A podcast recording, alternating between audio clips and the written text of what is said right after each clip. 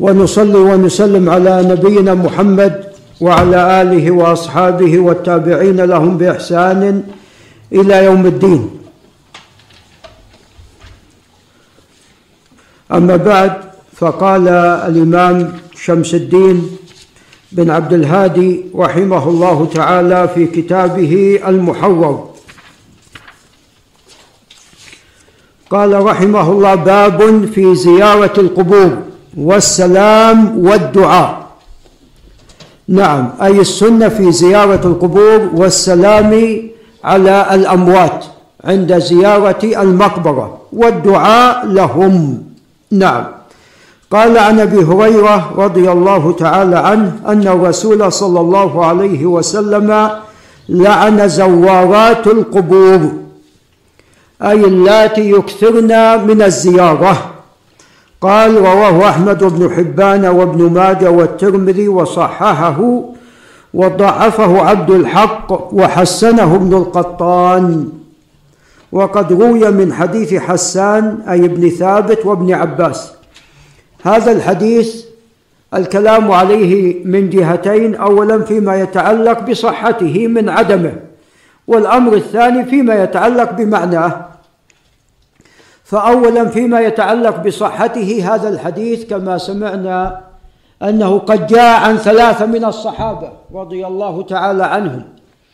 جاء من حديث أبي هريرة وجاء من حديث حسان بن ثابت وجاء من حديث ابن عباس. وكلها لا تخلو من كلام. وأقواها والله تعالى أعلم هو حديث أبي هريرة الذي ساقه المصنف. وقد جاء هذا الحديث من طريق عمر بن أبي سلمة عن أبيه أبي سلمة ابن عبد الرحمن عن أبي هريرة رضي الله تعالى عنه.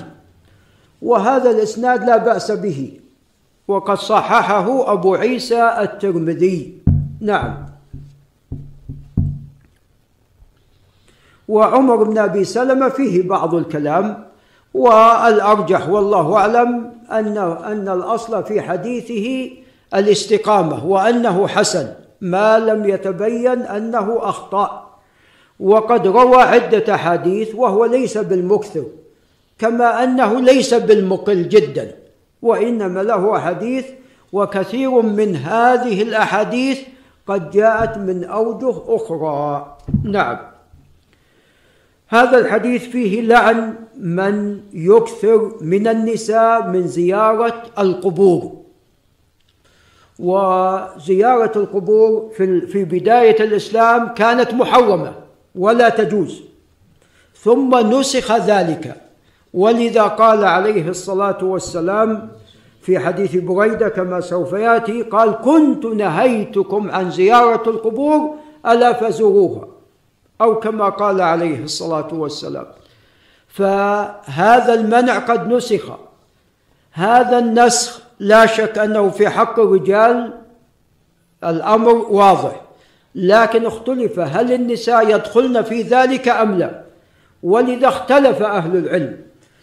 فقال بعض أهل العلم أن النساء داخلات في هذا الحديث وبالتالي يشرع لهن زيارة القبور.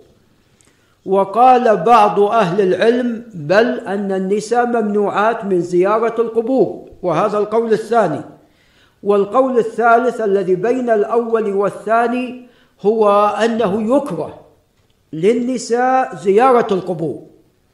وأما من يكثر من النساء من زيارة القبور فهذا لا يجوز.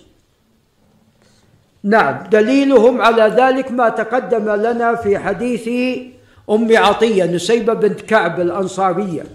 قالت نهينا عن اتباع الجنائز ولم يعزم علينا. وهذا قد رواه البخاري في صحيحه. فاذا المرأة منهية عن زيارة القبور ولكن لم يعزم عليهم في هذا النهي. فاذا هذا النهي ليس على سبيل التحريم وإنما على سبيل الكراهية ويدل على ذلك ما جاء في مسلم. عن عائشة. قالت يا رسول الله إذا زرت المقبرة ماذا أقول؟ قال قولي كيت وكيت. فلو كان زيارة القبور للمرأة ممنوعا منه منعا جازما لما علمها عليه الصلاة والسلام ماذا تقول عند زيارة القبور؟ وقد أقرها على ذلك. ولذا قد زارت هي أخوها عبد الرحمن بن أبي بكر. زارت أخاها عبد الرحمن بن أبي بكر. نعم ويؤكد هذا ما جاء في الصحيحين عندما مر عليه الصلاة والسلام على امرأة عند القبر وهي تبكي ومتأثرة. فقال اتق الله واصبري. قال إليك عني. قالت إليك عني فإنك لم تصب بمصيبتي. لم تعلم أنه رسول الله صلى الله عليه وسلم. فعندما علمت أخذها شيء شبه الموت يعني تأثرت فأتت إلى رسول الله عليه الصلاة والسلام حتى تخبر أنها لم تعلم فقال لها عليه الصلاة والسلام إنما الصبر عند الصدمة الأولى يعني أن الإنسان لا شك فيما بعد سوف يصبر. نعم. شاء أم أبى؟ لكن الشأن في الصبر أن يكون ماذا؟ عند بداية المصيبة هذا الشأن الشأن. يعني إذا مضى على المصيبة مدة من الزمن لا شك الإنسان سوف يسلو ويصبر. شاء أم أبى؟ نعم. ومن رحمة الله عز وجل بعباده أنه يعني جعلهم ينسون. نعم وهذا من رحمة الله. عليكم السلام. وإلا فإنك لو تتذكر كل مصيبة وكل حادثة أثرت عليك وكل مشكلة. كان لما نمت في الليل ولا بقيت مهموما ولما استطعت أن تزاول أعمالك وتقوم بشؤونك. نعم إلا أن يشاء الله. فمن رحمة الله عز وجل أن الإنسان ينسى. نعم. ف آه هذه المرأة نعم فقال لها عليه الصلاة والسلام إنما الصبر عند الصدمة الأولى. فالشاهد من هذا الحديث أن هذه المرأة رآها عند ماذا؟ عند القبر. وغالبا أن هذا القبر في المقبرة. غالبا أن هذا القبر في المقبرة فلم ينكر عليها عليه الصلاة والسلام زيارة المقبرة وإنما أنكر عليها أمرا آخر وهو عدم ماذا؟ عدم الصبر الجزع. أنكر عليها ذلك. نعم قال وعن بريدة بن الحصيب رضي الله عنه قال قال رسول الله صلى الله عليه وسلم كنت نهيتكم عن زيارة القبور فزوروها وجاء في رواية فإنها تذكركم الآخرة فهذه الحكمة من زيارة القبور. زيارة القبور لها حكمتان. الحكمة الأولى هو أنها تذكر الآخرة بالنسبة للحي والثانية أن الزائر يدعو لمن؟ يدعو للميت أن الزائر يدعو للميت وهذا بخلاف ما عليه أهل الجهل والضلال وأهل الشرك والذين يتعلقون بالقبور وهم أنهم يزورون القبور من أجل دعاء ماذا؟ دعاء الأموات والاستغاثة بهم واللجوء إليهم والتعلق بهم نعوذ بالله من ذلك. نعم. قال ونهيتكم عن لحوم الأضاحي فوق ثلاث فأمسكوا ما بدا لكم في عيد من الأعياد وهو عيد الأضحى أي في عيد من الأعياد أي في سنة من السنوات نهى عليه الصلاة والسلام عن ادخار لحوم الأضاحي فوق ثلاث. لعل الابن أنس ينتبه وهذا كان بسبب دافة دفة المدينة. جاء أناس كثر إلى المدينة وكانوا بحاجة إلى الطعام. فقال عندئذ عليه الصلاة والسلام لا تدخروا فوق الثلاث. نعم هذه الدافة انتهت في هذه السنة. ولذا قال بعد ذلك عليه الصلاة والسلام فأمسكوا ما بدا لكم. إذا هذا الحكم مقيد إذا كان هناك ماذا؟ إذا كان هناك حاجة ولذا سوف يأتينا بإذن الله في كتاب الزكاة هل على الإنسان حق واجب في ماله سوى الزكاة المفروضة؟ هذا فيه خلاف بين أهل العلم هل على الإنسان حق واجب في ماله سوى الزكاة؟ نعم الأصل أن ليس عليه حق. في ماله سوى الزكاة اللهم إلا إذا كان مثل ماذا؟ مثل هذه الحاجة. مثل هذه الحاجة. يعني أنت مثلا جارك أنت أخرجت لعل الشيخ ياسر ينتبه أنت أخرجت زكاة مالك وعلمت أن جارك في حاجة شديدة. فعليك ماذا؟ عليك أن تساعده. عليك أن تساعده. نعم حتى لو كنت قد أخرجت زكاة مالك. ولذا هنا عندما جاءت هذه الدافة وكانوا بحاجة نهى عليه الصلاة والسلام عن الادخار فوق ثلاث. قال ونهيتكم عن النبيذ إلا في سقاء فاشربوا في الأسقية كلها ولا تشربوا مسكرا. تو سمعنا قبل قليل حديث وفد عبد القيس. وهذا الحديث قد جاء من حديث ابن عباس وجاء من حديث أبي سعيد الخدري. نعم. فنهاهم عليه الصلاة والسلام عن الدبه والحنتم والنقير والمزفت. نهاهم عن هذه الظروف الأربعة هذه الأواني الأربعة الأنواع من هذه الأواني اربعه نعم. هذا نسخ بعد ذلك. بحديث بريدة. ونهيتكم عن النبيذ في سقاء إلا في سقاء إلا في الأسقية الادم من الجلد. فاشربوا في الأسقية كلها سواء كانت من الجلد أو كانت من ماذا؟ من غيره. ولكن لا تشربوا مسكرا. الحكمة في ذلك أن هذه الأوعية يسرع تخمر النبيذ فيها.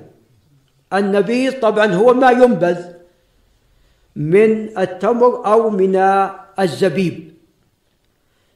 تأتي بالماء وتضع فيه تقذف فيه التمر تمرات.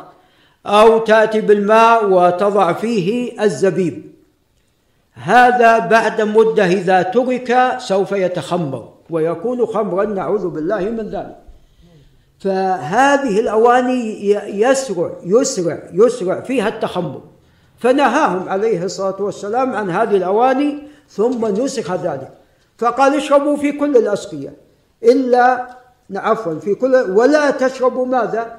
مسكرا. المسكر نعم هذا هو الممنوع. قال ولأحمد والنسائي ونهيتكم عن زيارة القبور فمن أراد أن يزور فليزور ولا تقولوا هجرا في أثناء زيارتكم. من النوح وغيره. نعم. قال وعن عائشة رضي الله عنها وعن أبيها أنها قالت كان رسول الله صلى الله عليه وسلم كلما كان ليلتها يخرج من آخر الليل. نعم إلى البقيع فيقول السلام عليكم دار قوم مؤمنين وأتاكم ما توعدون غدا مؤجلون وإنا إن شاء الله بكم لاحقون. اللهم اغفر لأهل البقيع أو لأهل بقيع الغرقد البقيع قد دفن فيه سادات الصحابة.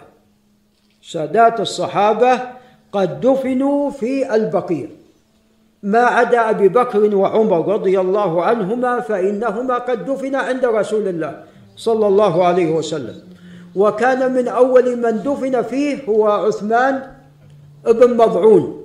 عثمان بن مضعون بن مضعون رضي الله عنه كان من أول ما من أول من دفن فيه في عهد رسول الله صلى الله عليه وسلم. نعم. فكان عليه الصلاة والسلام يتعاهد البقيع بالزيارة. كما تعلمون أن الرسول عليه الصلاة والسلام كان يتعاهد أصحابه الأحياء بالزيارة ويتعاهد أيضا الأموات. ولذا عندما افتقد المرأة التي كانت تقم المسجد سأل عنها ولا لم يسأل؟ سأل عنها. فقالوا قد ماتت. قال ألا آذنتموني؟ نعم. فقال دلوني على قبرها. فذهب وصلى عليها عند قبرها. نعم. وفي مرة من المرات فقد عليه الصلاة والسلام ثابت بن قيس بن شماس.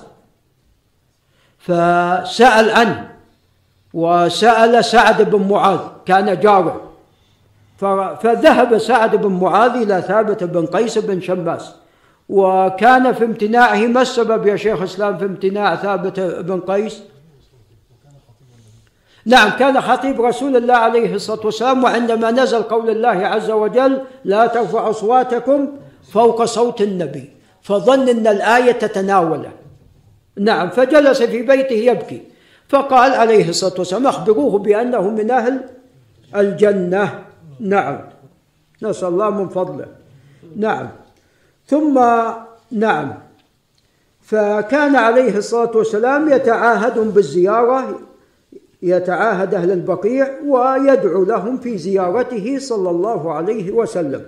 قال وعن ابن عباس رضي الله عنهما مر النبي صلى الله عليه وسلم بقبور المدينة فأقبل عليهم بوجهه فقال السلام عليكم يا أهل القبور. نعم قال وعن سليمان بن بريدة عن أبيه وسليمان بن بريدة بن الحصيب وهو ثقة وابنه عبد الله ثقة.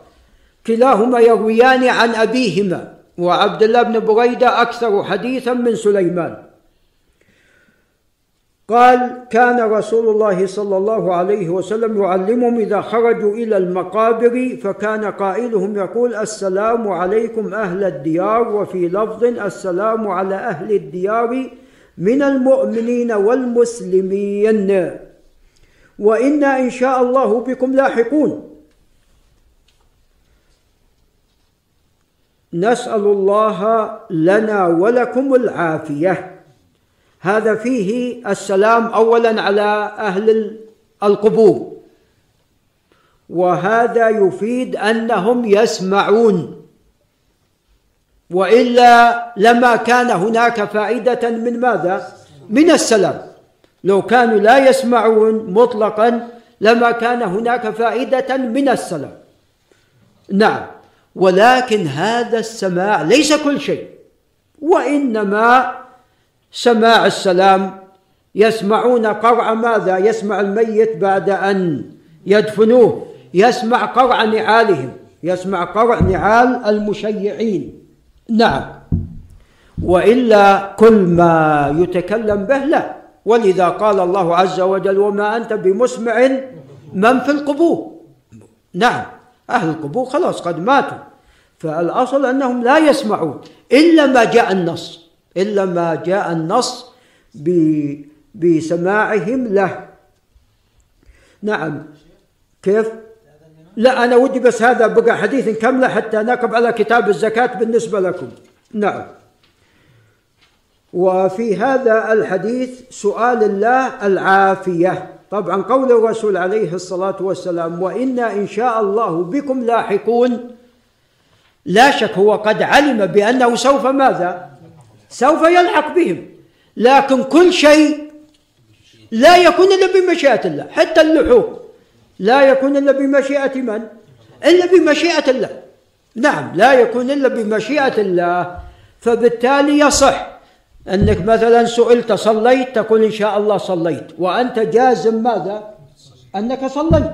فتقول إن شاء الله أني صليت. فليس في ذلك حرج أو غضاض. نعم. وفي هذا الحديث نسأل الله لنا ولكم العافية. سؤال الله العافية هذا أمر مؤكد. ولذا جاء في حديث أبي بكر رضي الله عنه ما أوتي الإنسان بعد الإيمان مثل العافية. فسألوا الله العافية. نعم. فنسأل الله العافية في الدنيا وفي الآخرة. نعم. وحديث أبي بكر قد جاء من طرق ساقها أبو يعلى الموصلي. في أول مسنده وهو بمجموع طرقه ثابت والله أعلم. قال وعن ابن عباس رضي الله عنهما قال مر النبي صلى الله عليه وسلم بقبور المدينة فأقبل عليهم بوجهه فقال السلام عليكم يا أهل القبور يغفر الله لنا ولكم أنتم سلفنا ونحن بالأثر. فهذا من جملة ما يقال عند زيارة المقبرة. قال وعن عائشة رضي الله عنها قالت قال رسول الله صلى الله عليه وسلم لا تسبوا الأموات فإنهم أفضوا إلى ما قدموا هذا إما أن يكون الأموات من أهل الإيمان وإما أن يكون يشمل أهل الإيمان وأهل ماذا؟ وأهل الكفر. وهذا هو الأقرب لأن النص عام. هذا أولا. ثانيا أنه قد علم وعرف أن الأموات من أهل الإيمان لا يجوز ماذا؟ لا يجوز سبهم بل الأحياء من أهل الإيمان هل يجوز سبهم؟ لا يجوز سبهم فيدخل في ذلك أيضا الكفار نعم لأنهم عندما كانوا يسبوا الأموات من الكفار كان يتأذى أقاربهم من ماذا؟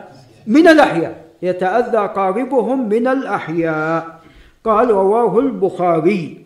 قال وروى أحمد والترمذي والمغيرة والترمذي عن المغيرة بن شعبة رضي الله عنه قال قال رسول الله صلى الله عليه وسلم لا تسبوا الأموات فتؤذوا الأحياء. قال وفي إسناده اختلاف ولعل نقف عند هذا. تفضلوا حياكم الله. آمين. حياكم الله. الله ييسر أمرهم. والله إحنا ودنا يتعشون. لكن أشوف أنتم مستعجلين. أهلا وسهلا يا ولدي.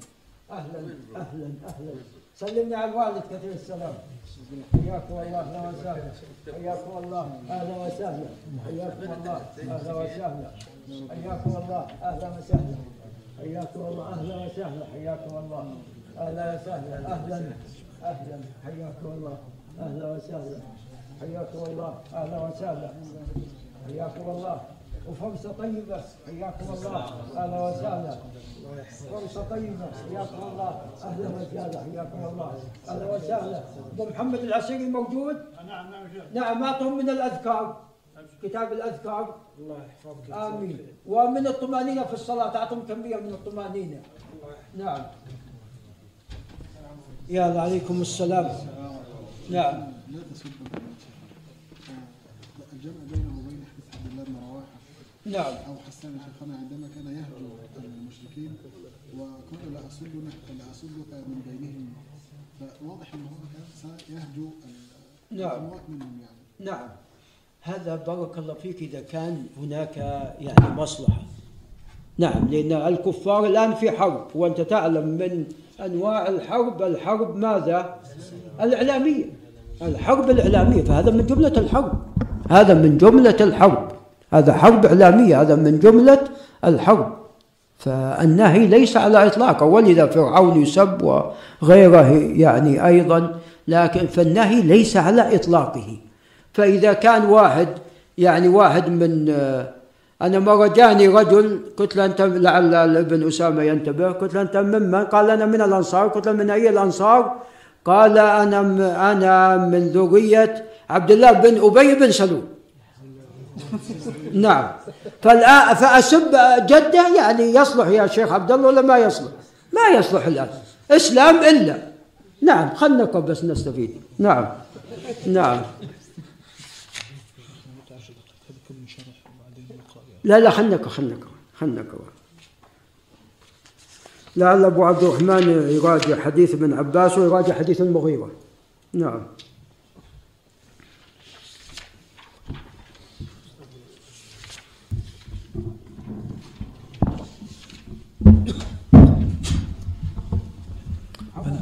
ما يحتاج ابو محمد بشوشني ما يحتاج عشان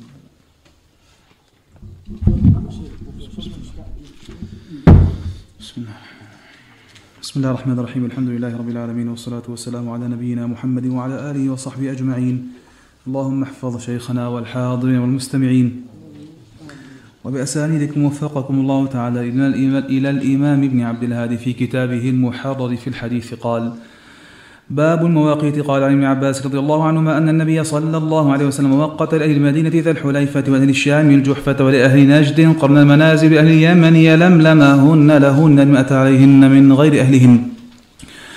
ممن أراد الحج والعمرة ومن كان دون ذلك فمن حيث أنشأ حتى أهل مكة. من مكة متفق عليه.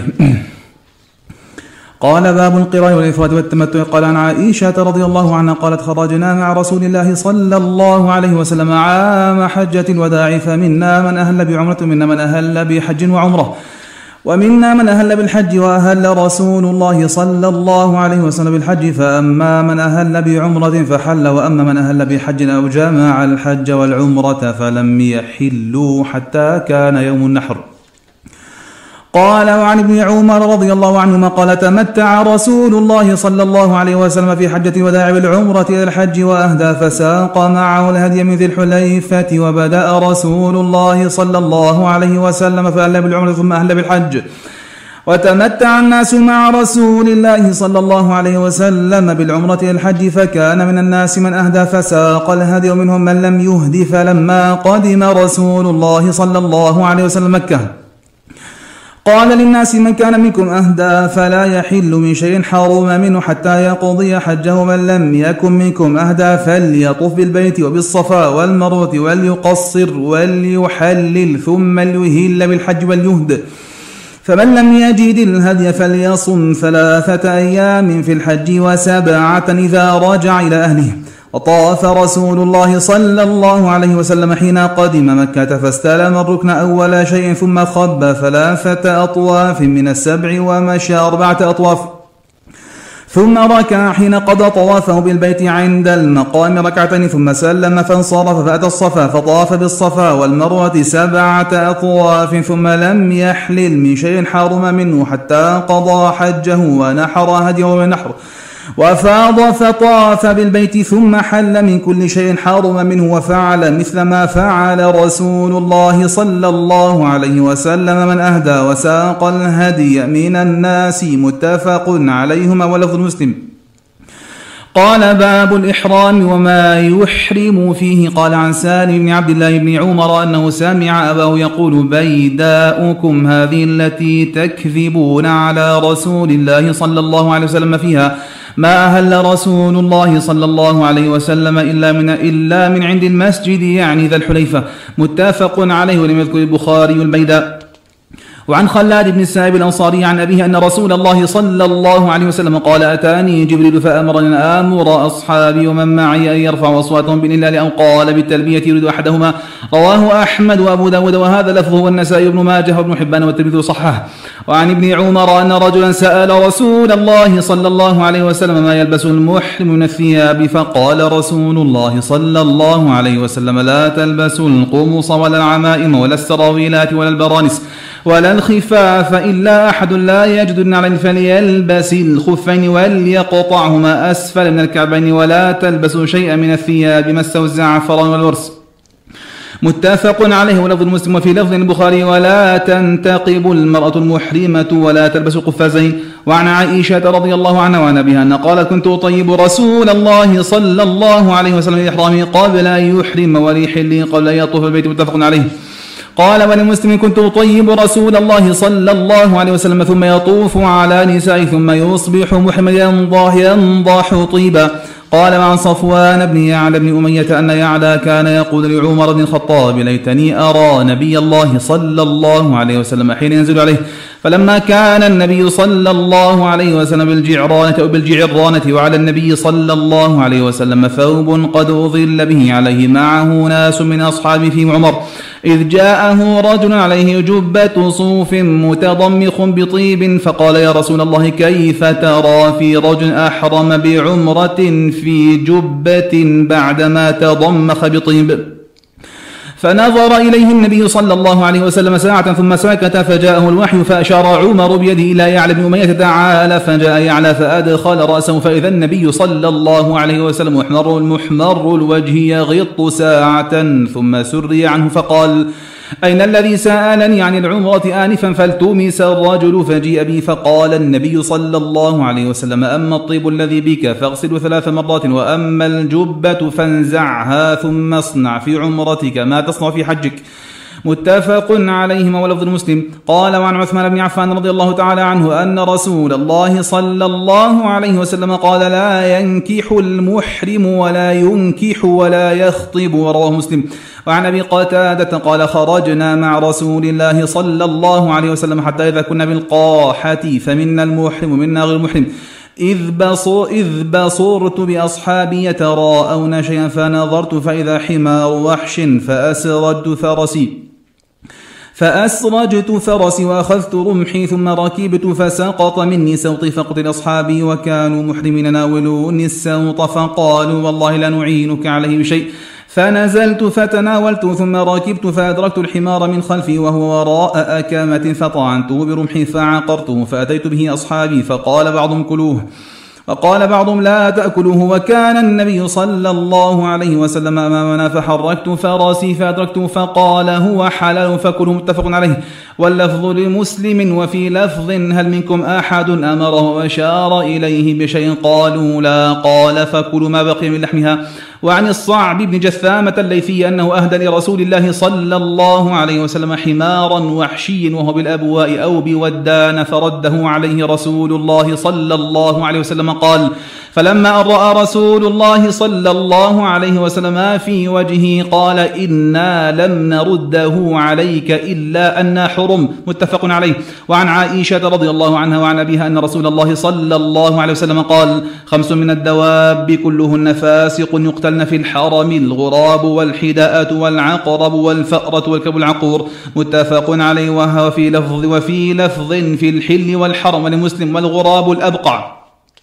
وعن أبي هريرة رضي الله عنه قال قال سمعت رسول الله صلى الله عليه وسلم يقول من حج لله فلم يرفث ولم يفسق رجع كيومك يوم ولدته أمه قال متفق عليه ولفظ مسلم ومن من أتى هذا البيت. وعن ابن عباس أن النبي صلى الله عليه وسلم احتجم وهو محرم متفق عليه. وعن عبد الله بن حون أن عبد الله بن عباس والمسور بن مخرمة اختلفا بالأبواء فقال عبد الله بن عباس يغسل المحرم رأسه وقال المسور بن مخرمة لا يغسل المحرم رأسه.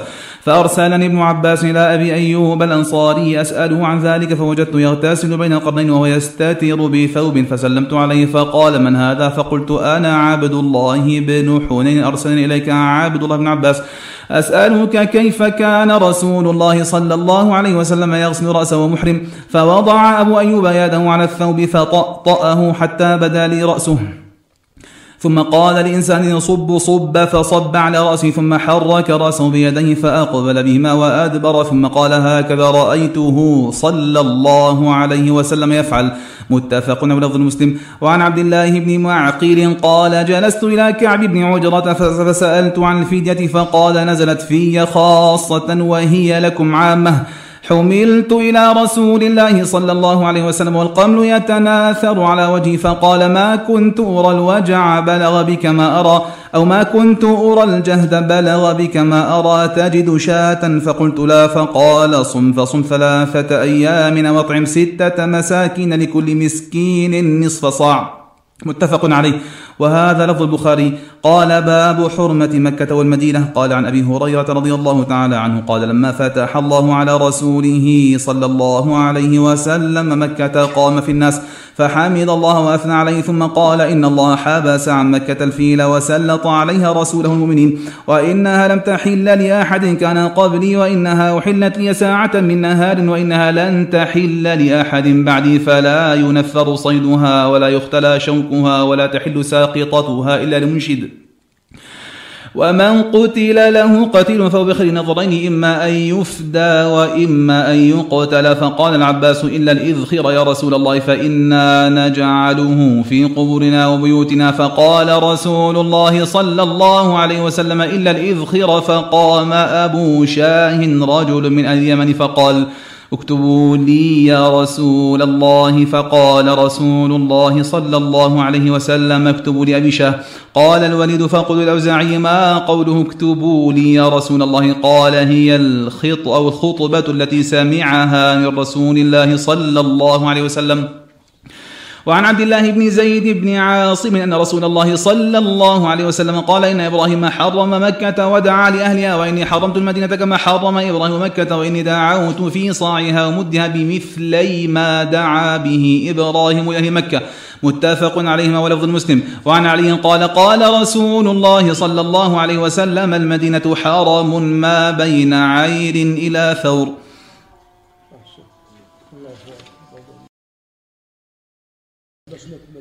قال وعن عامر بن سعد أن سعدا جاء راكبا إلى قصره بالعقيق فوجد عبدا يقطع شجرا أو يخبطه فسلبه فلما رجع جاء أهل العبد فكلموا أن يرد عليهم غلامهم أو عليهم ما أخذ من غلامهم فقال معاذ الله أن أرد شيئا نثلنيه رسول الله صلى الله عليه وسلم وأبى أن يرد عليهم. رواه مسلم رواهما مسلم.